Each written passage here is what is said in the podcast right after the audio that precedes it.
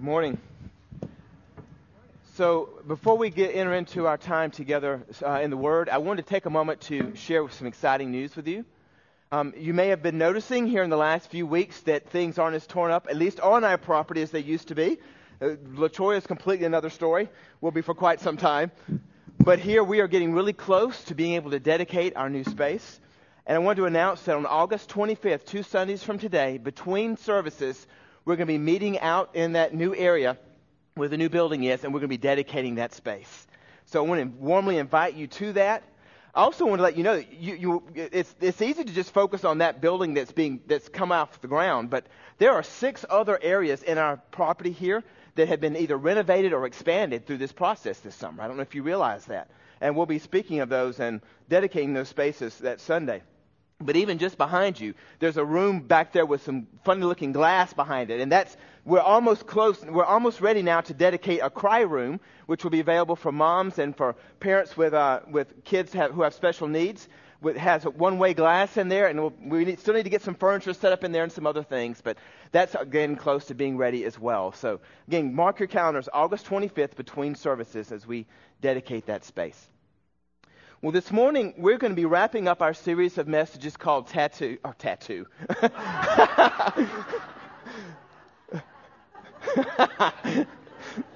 Taboo by dealing with four different topics this morning. And I want to uh, ask the members of our preaching team who will be helping me this morning to, to join me up here. Would you give them a hand?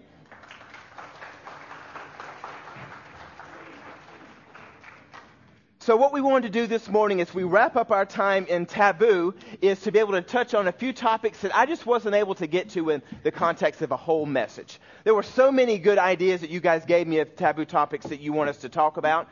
And rather than just trying to, rather than just cutting it off, what we're going to do is we're going to take this time over the next half hour or so and take four of your topics and do a quick dive in talk about those a little bit, give you some resources uh, that are available online in your, in your sermon notes at mygrace.church in the messages tab that you can dig into where you can dig into these topics a little bit more in the days to come. But here are the four topics we'll be dealing with this morning. Number one, we're going to be talking about the topic of evolution versus creation. That's kind of a taboo topic we've identified that you guys wanted to hear more about.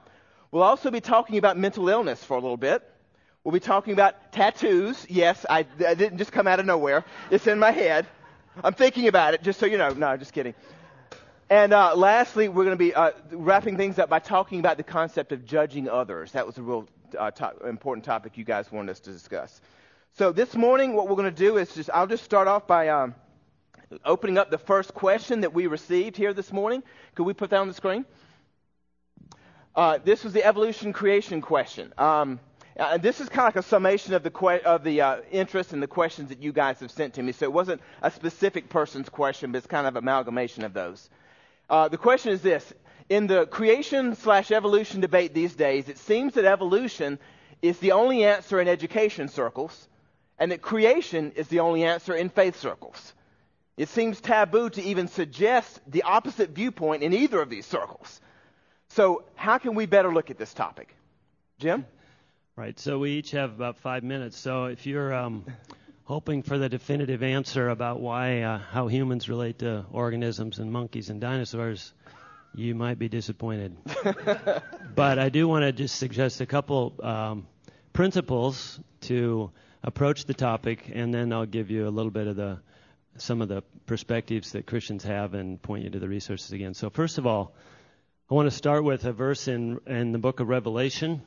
If you can put the slide up, Revelation 4:11 so, if you remember in Revelation, John gets transported to heaven and hears the angels and the creatures that are around the throne, and they say, You are worthy, O Lord our God, to receive honor and glory and power, for you created all things, and they exist because you created what you pleased. So, nobody disagrees with this in the Christian community, although I have other opinions on Genesis 1, but this is fundamental. This is what we declare to be true, and um, it's what heaven declared to us to be true that we are created things uh, for God's pleasure.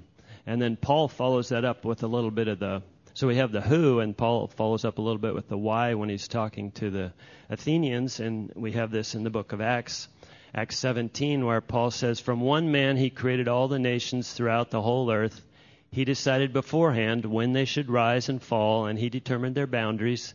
His purpose was for the nations to seek after God and perhaps feel their way toward him and find him, though he is not far from any one of us. So, primary foundation, and this shouldn't be new to hopefully to anybody, but God is the creator, and he created us and this world for us to know him. And so Jesus and all the apostles agree on the who and the and the why, and that should really be our starting point. Second, I want to put science in perspective a little bit. I have science is a wonderful and extremely helpful discipline that's brings us lots of understanding. And I've worked with scientists basically my whole career, almost 30 years, with biologists and chemists trying to discover new medicines. So I know the methods and the process pretty well. Science is based on the idea of repeatable observation and measurable experiments. And the scientific method, by definition, says that you want to exclude things, assumptions that fall outside of that method. But we know, as Christians, that much of what we believe to be vitally true and that we experience uh, falls outside the boundaries of the scientific method the existence of God, the resurrection from the dead, miraculous healings, the activity of the Holy Spirit, angels, demons, heaven, hell, all of these things that the Bible teaches us and that we believe and experience are outside, for the most part, the scientific method. So we can't expect science to prove or disprove what can't be known by its method. But God has revealed things to us and has demonstrated things to be true, and I believe that that should impact our understanding of what we see and, and the hypothesis that we generate. So I would just suggest that science, although it's helpful, it's limited and it's not the ultimate authority.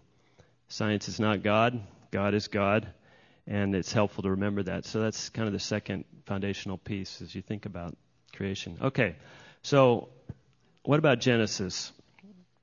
Well, there are devout Christians of many categories who accept these two foundational principles but have different interpretations when it comes to Genesis 1 and, and how God actually did it. And I think can be understood from a sort of simple perspective, boiled down to answering the following two questions. First of all, how long is a day? If you remember in Genesis 1, it says you know, the fish were created in the first day and the birds in the second day and so on. So, key question is how long is a day? That's a Hebrew word, and in the Hebrew Old Testament, sometimes it means 24 hour period, and sometimes it means a very long period. And so there is a difference of how to answer that question when it comes to Genesis 1. And the second one is how literal is the description meant to be? You know, did it follow the exact order that's described in Genesis 1? Uh, did it happen quickly? Did it happen lengthily? So, answering those two questions kind of gave rise to the three, I think, most prominent positions that are held by sincere Christian theologians and scientists. So, the first is young Earth creationism, meaning that the there were seven 24-hour periods in which God did all of the creation of the universe and made the world appear the way it is now, followed by a cataclysmic worldwide flood in the time of Noah that gave rise to a lot of the geology that we see today. So that's the first perspective. The second is what's called old earth creationism. So that's the idea that God was still very active in creating things out of nothing, but it was over a much longer period of time than a day. It was actually perhaps uh, thousands or millions of years. And then the third position is known by evolutionary theism, meaning God was still active, but for the most part, it's the way science currently theorizes that it happened. So, what's important, I think, to understand is that there are very intelligent, very sincere, very Christ following people that ascribe to all of these opinions. And I, found it very interesting that you will probably find somebody who actually came to Christ, came to belief in Jesus through all three of these um, understandings. So if you happen to believe very passionately about one of these, um, I would just invite you to give grace to those in the other camp. Uh, they're also trying to follow God and seek understanding. And just a, a quick word on intelligent design. If you've heard that expression, it's not an alternative to these three. It's really um, an attempt to formulate an understanding using kind of the scientific method to explain how what we see is best explained by a design behind it. So it's not an alternative, but a supplement, particularly to the first two. So, what about evolution? I can't obviously give you the answer. Um, but I can say God, it's clear to us that God created us, created us to seek Him. Science has some answers, but not all the answers. And so we've, if you don't know, you have you hear mygrace.church. You can find all the resources. There's also a handout that's sometimes you can get from the usher or in the basket in the back that has a list of resources describing these terms and these positions. And you're certainly welcome to follow that up or ask me a question. And I was going to let the panel also make a comment if there was one or more. Sure. Well, um, so just to revisit a little bit on the, um, maybe emphasize additional thoughts on the how versus the who. We may not, un, there, though there may be a number of different uh, perspectives on the how. As Christians, we really do need to be very clear on, on the who, right? That God is creator, that this world exists by God's intent. That's the, that's the outgrowth of that, right? If God is a creator, it means that none of this is an accident. And you are not an accident, and we are not an accident. God intended for each of us to exist. And the other thing that's important to remember is, as Dave uh, told us a number of weeks ago, we as humans are uniquely made in the image of God. That is true. Um, and we need to hold very, very closely to that because it's key to our understanding of what it means to be chosen by God uh, and to really ultimately be, become His children. Um, but another thing I think I want to, I'd want to talk about with regard to the who is also just, um, as, as Jim said, giving grace to those who may be in a different camp. I think in the past there's been a lot of um, uh, uh, an adversarial kind of relationship, oftentimes between the creation evolution camp and and what that can lead to is um, diverting focus away from the real who and the real f- center of our faith. The center of our faith is Jesus Christ. The center of our faith is what, what He has done and how He has brought uh, forgiveness and God's love into our lives through what He has done. The center of our faith isn't creationism. But the more we spend time arguing one side or the other, we divert focus from Christ. And so um, I think we need to remember as we talk about these things in different perspectives that we do it in grace and that we always come back to but recognizing that the center of our faith is Jesus, what he has done, and the, the love that he extends to people and the forgiveness he extends to all mankind. Thanks, Brian. I just wanted to add in that I, I used to think for much of my uh, adult Christian life, I used to think that I had to have a position or an answer on that initial Genesis question you know, is the world 6,000 years old or 4 million years old that I had to somehow know. And otherwise, I was about to lose a discussion or an argument on the, on the reality of Christianity. And, and then I, I came to a point where I remembered what I'd learned from Job. Um, you know, Job suffers greatly um, in, in the story of Job. And for about 35 chapters, he questions God, and he and his friends try to explain it all. They try and figure it out. They question uh, God about how it's not fair. And in chapter 38, this is, I think, a perspective that can be helpful for us if we find ourselves not really knowing some of the answers.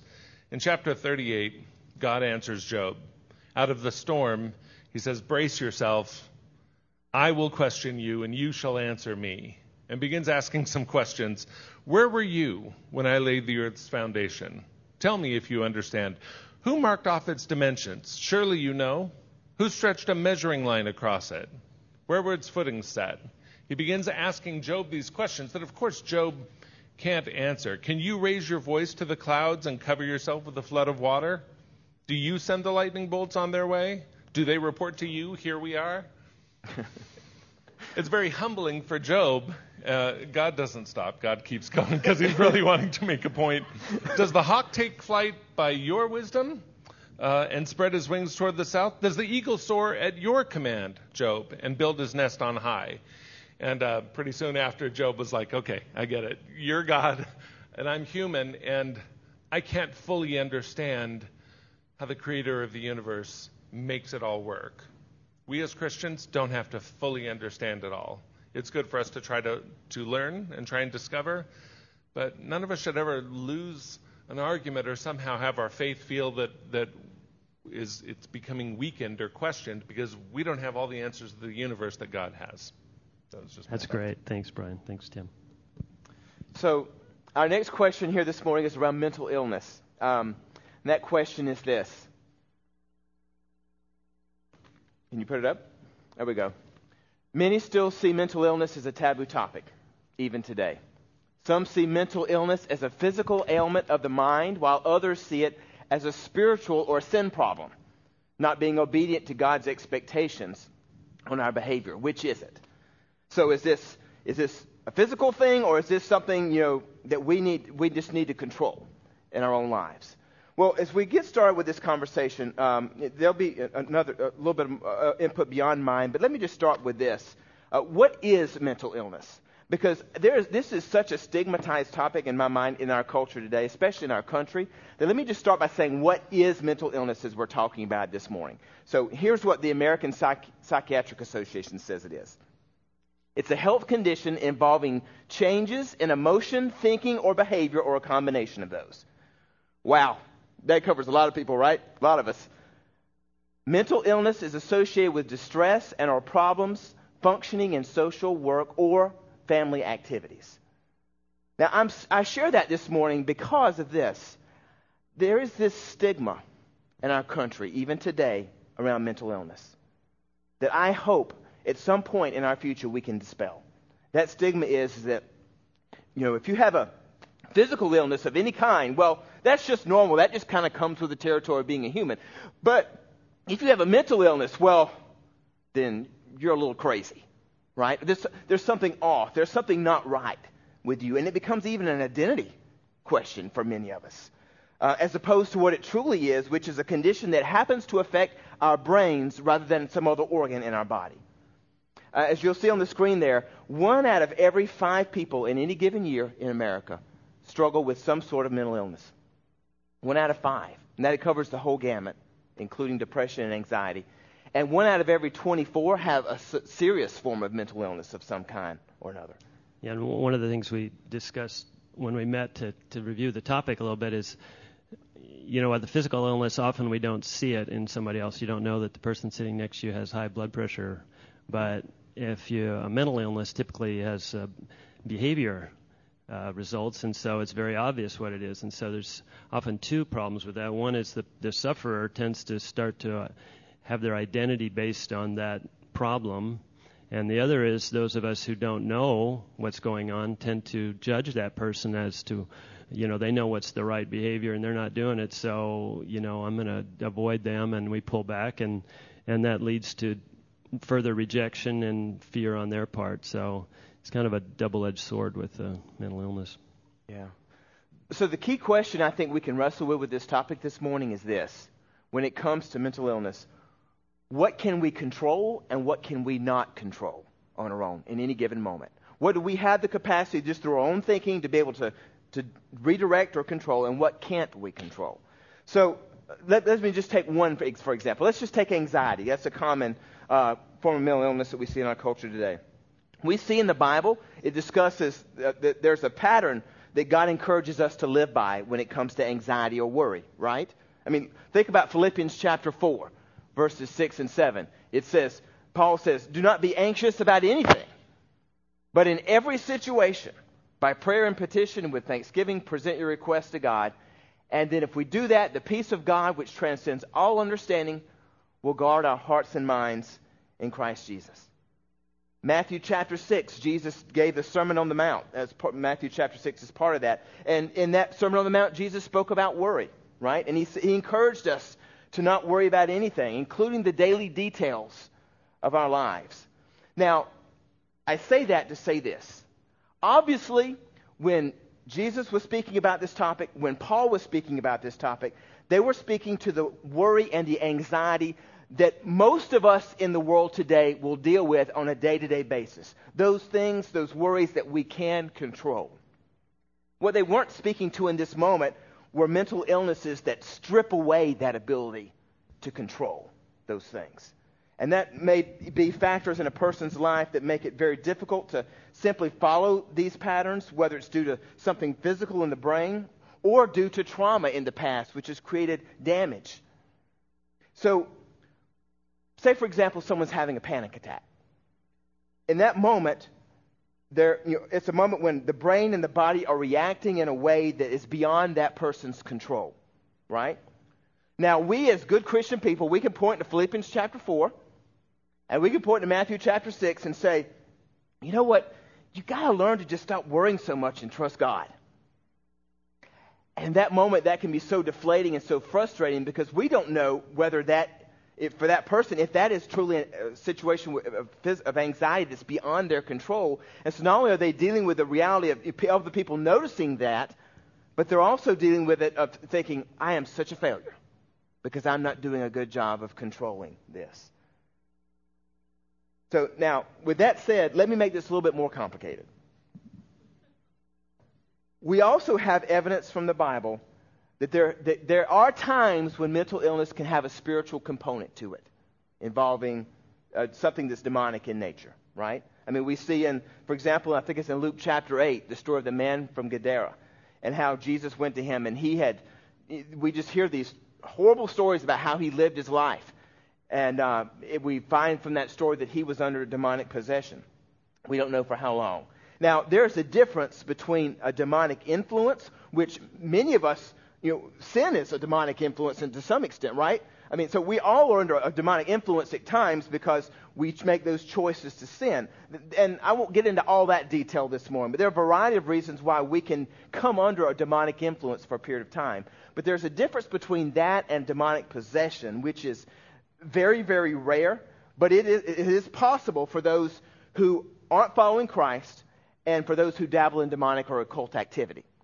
We know uh, from Scripture that when we accept Christ as our Savior, we accept the Holy Spirit to come and live in our lives, and the, the, God's Spirit is reigning within us. And so we don't have the ability to be controlled by a demonic influence as well as the Spirit of God. But we can certainly be influenced by those things. So, with all that said, let's get back to this idea of what we can and what we can't control. The best approach that I think we can take to this is just to approach it holistically. Number one, by approaching it with prayer, bringing these things, these concerns that we have to God, these feelings that we're having, these, these illnesses that we're struggling with, and asking God to take control of them, surrendering them over to God. But at the same time, that we uh, balance that with the medical attention that needs to be addressed because some of these things can actually be controlled very well through things like meeting with a doctor or a psychiatrist, meeting with a counselor, and working through a process of, un- of understanding through medications as well as through different techniques that can be learned through counseling, like, for instance, cognitive behavioral therapy, how we can better control our brains in moments when we are struggling with being able to do so because of worry or anxiety or depression or whatnot. So let me close this topic by saying this: What kind, what can we, uh, what kind of encouragement can all of us in the church give those who we know who are struggling with mental illness of various kinds? Jim? Well, we we thought of two things. Uh, first of all, we can continue to reinforce that they're loved and accepted, and that their identity is not found in their illness. And second is to, because of the stigma, often people are reluctant to see a doctor or to see a counselor, and and that we can have a role to encourage people to, you know, take what kind of a holistic um, approach to this, and and not feel like it's a value judgment on them, and that they are, uh, which they're going to feel shame and guilt probably anyway. So we can encourage them that there may be medical factors beyond their control, and that there's nothing wrong with uh, seeking help. So those are the two things that I think we can do to help them. That's great. All right, so our third topic this morning is tattoos. And the question is this Is it taboo to have a tattoo as a Christian? Tim, what do you think? exactly why I wanted this topic because of the rhyming nature of it. I thought it would be very easy. Uh, this is going to be a fairly short one because there seems to be only one verse in the Bible that seems to speak towards this. Uh, it is in Leviticus chapter 19, verse 28. I'll read it for you. Do not cut your bodies for the dead or put tattoo marks on yourselves. I am the Lord. Uh, that's the NIV. Uh, other um, other translations don't mention the word tattoo. They they they actually speak to carving. It's almost like um, almost like the practice at that time was of a branding. Um, so this was during the time when the Hebrew people have been rescued from slavery in Egypt, and they are on their long journey towards the promised land. But first, they camp out for about two years under Mount Sinai, and they are getting uh, first the Ten Commandments, later 613 laws um, in in the Hebrew culture that are how they are to come together as a society. They're not necessarily um, always intended to be directly for our relationship with God. In part, it's how do you live in the desert? How do you live amongst one another when you've not necessarily governed um, as a body before? So, um, so that is the verse. Do not cut yourselves for the dead or put tattoo marks on yourselves. I am the Lord. Many people, when and scholars, when they do the commentary on this, quickly move to 1 Corinthians that says, uh, 1 Corinthians chapter 10, verse 31. So whether you, he'd been talking about uh, what you eat, etc., but he says, so whether you eat or drink or whatever you do, do it all for the glory of God. Uh, my little commentary note says that um, God's love should so permeate our motives um, that that we should constantly be asking ourselves, with almost any choice we make, will this glorify God? Can, can I use this choice I'm about to make to honor God? So, those are the closest things that most scholars and people get towards discussing this, this topic. A couple things I can add about this. Uh, one is that this in Leviticus 19:28, that passage was uh, God was speaking to what was what the Israelite people were seeing in their culture at that day, which was in the ancient. When you think about this, you know, when the law was given, the Israelites had moved from Egypt into this land of Canaan where there were cultures already established all around them. The, all the ites, right, that you see in the Old Testament, the Amalekites and the Hivites and all those other ites. They were all living in this culture at the time, and many of them practiced these ancient Canaanite uh, forms of worshiping of various gods. And in that practice, oftentimes they would cut themselves as a form of worshiping God, or they would brand themselves, leave tattoo marks, what we would say today, on themselves, which were reflections of the gods that they worshiped. So what we see in this passage in Leviticus is God is saying, don't, he's not saying necessarily, uh, you know, don't put, you know, a passage of scripture on your, on your body. What he's saying is, don't reflect the culture around you that is worshiping these other gods. Set yourself apart because I am God. And there was this temptation for them to follow along and, and kind of absorb some of the things that they saw in their own and the other religions and cultures, as we see you know, with the story with the golden calf, you know, where they, they just kind of followed along the path. And so God was asking them, don't follow down this path and put markings on yourself that show that you are worshiping other gods. Um, right. As a matter of perspective, this entire chapter is just um, a, a, grouping of all the laws. The very first one begins with um, uh, do, do not turn to idols or make gods of cast metal for yourselves, etc. I am the Lord your God. So, obviously, the beginning of the Ten Commandments, they they get to very practical things that are of that time. Do not hold back the wages of a hired man overnight. That would mean that we would all get our paychecks every day. Um, do not wear clothing woven woven of two kinds of material. So there must have been reasons at the time for some of these um, some of these laws kind of for this moment, and presumably this is one of them. But this is what yeah. Scripture says about it. And that speaks to something, for those of you who are part of a, you heard a message I gave many weeks ago where I described the various types of laws in the Old Testament. Do you remember that? How there was, there's civil law, there's ceremonial law, and there's moral law in the Old Testament. And moral law is a law that we follow today, even under Christ, as New Testament followers of Jesus. But there's the civil law and the, and the uh, moral law obviously was you know, how we're to live uh, in loving God and loving our neighbor. The civil law was we, we find in the Old Testament, and that was basically as, as God gave them the law. Part of it was the civil law, which was helping them form a government, helping them form a nation, and creating concepts of justice and punishment and things like that, so that there could be a civil society. And then there was also ceremonial law, which were, before the time of Christ, the ways that they atoned for their sins. And so what we see here is that this, in Leviticus 19, we're not looking at moral law here, as you can obviously see from the things that Tim is sharing, but this is more ceremonial law kinds of stuff that's being listed here, as well as a few civil laws that are there. All right, well, let's move on to the last question here this morning, which is on judging others. And here's the question, and this is actually a verbatim question from one of you in the congregation. I used it. It was actually adjusted slightly, but it's Oh, similar was it to just the, yeah, bit? it was. Okay. All right, so here's the here's the slightly adjusted question. Matthew chapter 7 verse 1 contains a familiar quote from Jesus about not judging others. The, you know, the famous passage, judge lest you be judged. Judge not lest you be judged. But some people seem to use that as an excuse to absolve their own sinful behaviors. And Jesus certainly seemed to pass judgment on others at certain times. So are we called to judge or not? And did Jesus contradict himself? Brian, what do you think? Sure. Um, well, so so let's let's be honest. Let's look at a couple things that Jesus said. Jesus did say, "Do not judge others, uh, and you will not be judged, and and don't condemn others, or it will come back against you. Forgive others, and you'll be forgiven." So he says that. But at the same time, this is the same Jesus who railed on the Pharisees, right? You Pharisees are so careful to clean the outside of the cup and the dish, but inside you're filthy, full of greed and wickedness. Fools, what sorrow awaits you. You don't enter the kingdom yourselves, and you prevent others from entering. Those, so, so you might look at that and say, is Jesus contradicting himself?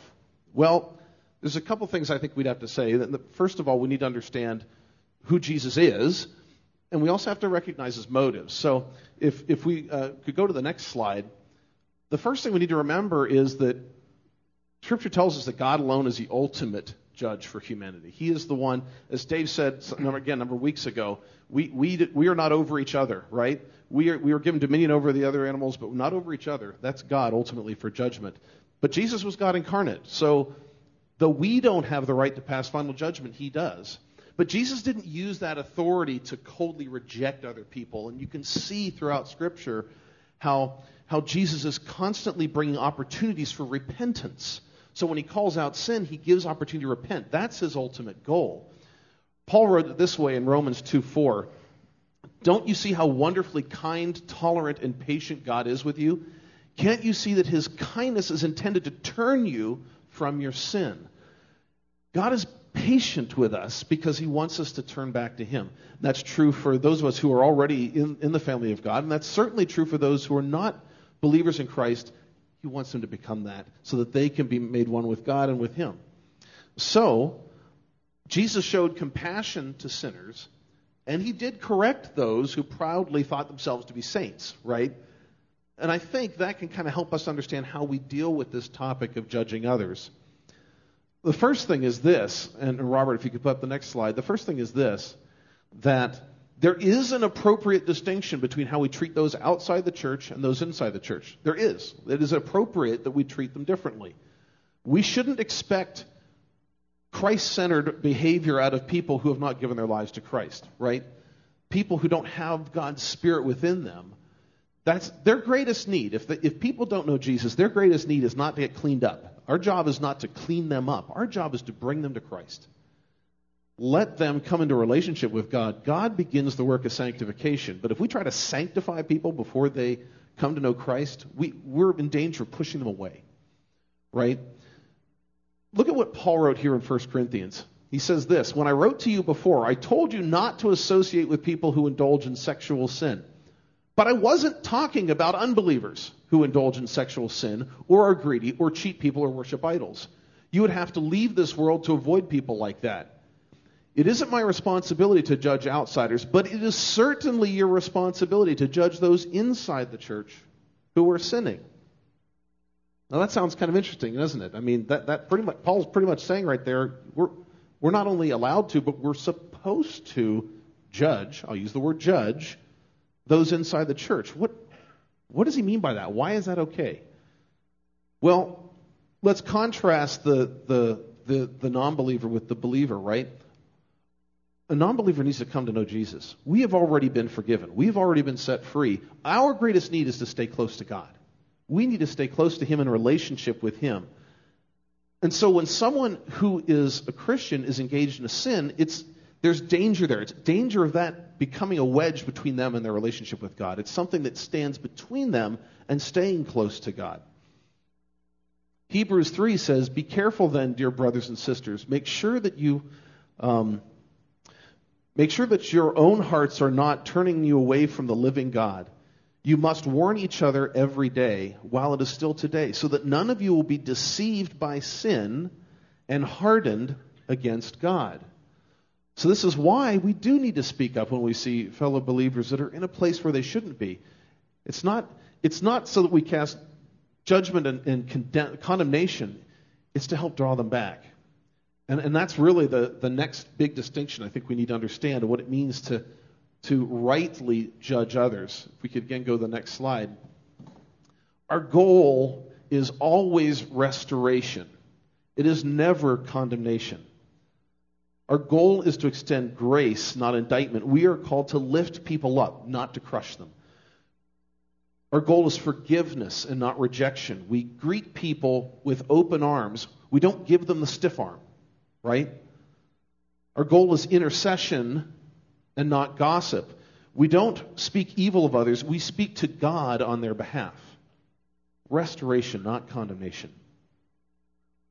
And so, perhaps one of the most valuable questions to ask is this We're fallible human beings ourselves, right? So, what is it that we're truly judging? Are we called to judge the person or do we judge the behavior? Um, put a different way, are we judging the sin or the sinner? I think uh, Jude has a really helpful scripture here that deals with this particular question. He says, You must show mercy to those whose faith is wavering. Rescue others by snatching them from the flames of judgment. Show mercy to still others, but do so with great caution hating the sins that contaminate their lives. So it's clear from Scripture that we're supposed to show mercy to those who are struggling, while at the same time we hate the sins that are causing them to struggle. Um, many of you probably heard this, the phrase, hate the sin, love the sinner. Have, have a lot of you heard that? I, will be honest with you, for a long time, I, I really, that phrase seemed kind of trite to me. I didn't like it very much. But there really is some wisdom hidden in that statement. Let, let me kind of pull the thread on this. Why do we hate sin? If we're supposed to hate sin, why do we hate it? It's not just because we're a bunch of prudes and killjoys. That's, that's not why we hate sin. We hate sin because of the damage it causes to people that we love. Paul said that the wages of sin is death, and whether it's in a physical or an emotional or a relational or even a spiritual sense. Simply put, sin hurts people. And God, his greatest call on us is to love him and to love others around us. And so, we hate sin because we love the sinner. Right? We love the people that are around us. We want what is best for them.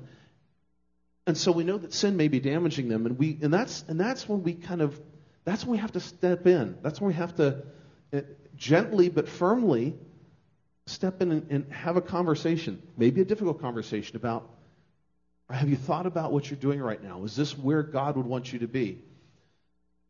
Last week, Dave talked about suicide. And one of the things he told us was this he said emphatically that we are not to mind our own business if we know someone is struggling with thoughts of taking their own life, right?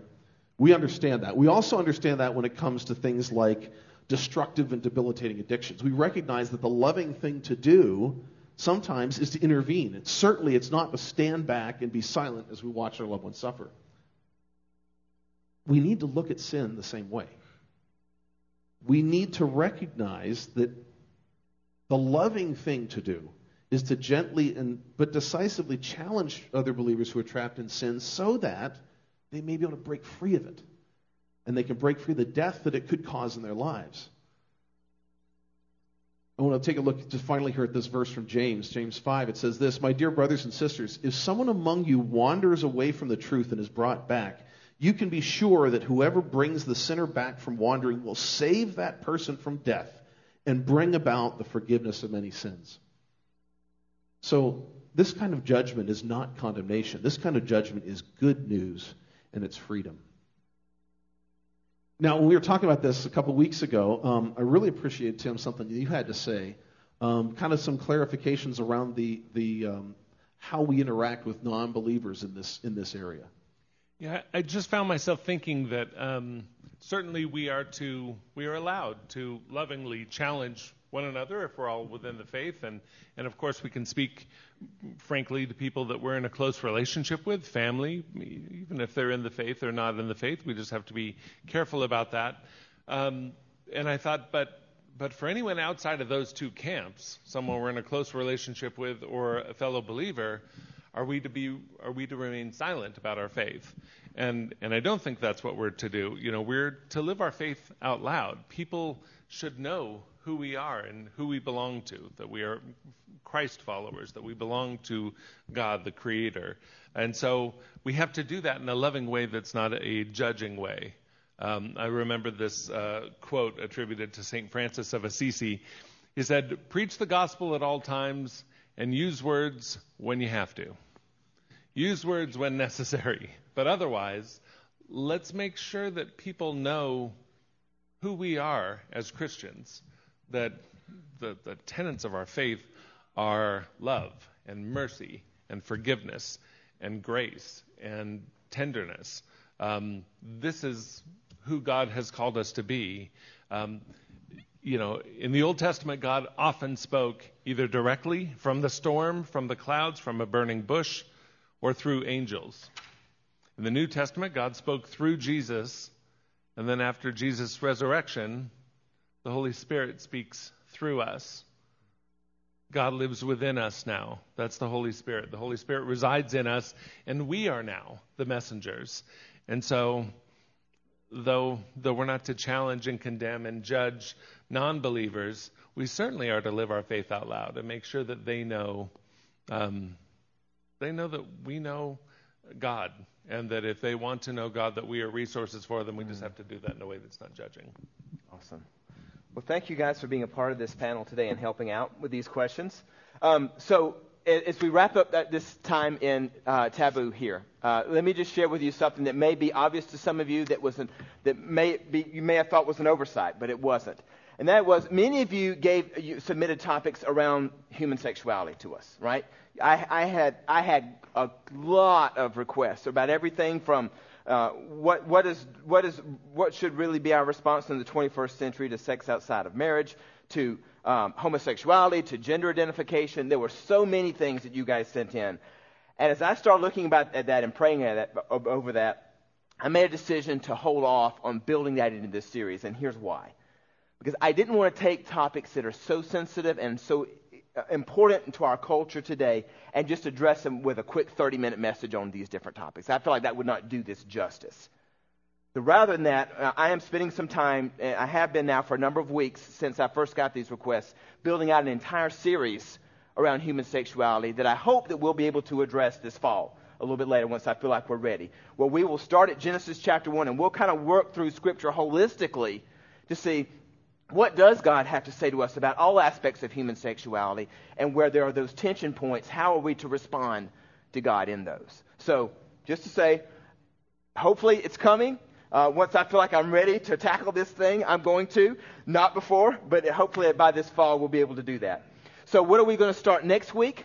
Well, let, next week we're going to be starting a series a little bit different called God's Bumper Stickers. Now, you may think, what in the world is that about? Well, let me tell you something. I'm going to tell you an observation that I have had about our culture. There are a couple places in our culture where we like to brag. One is our social media feeds.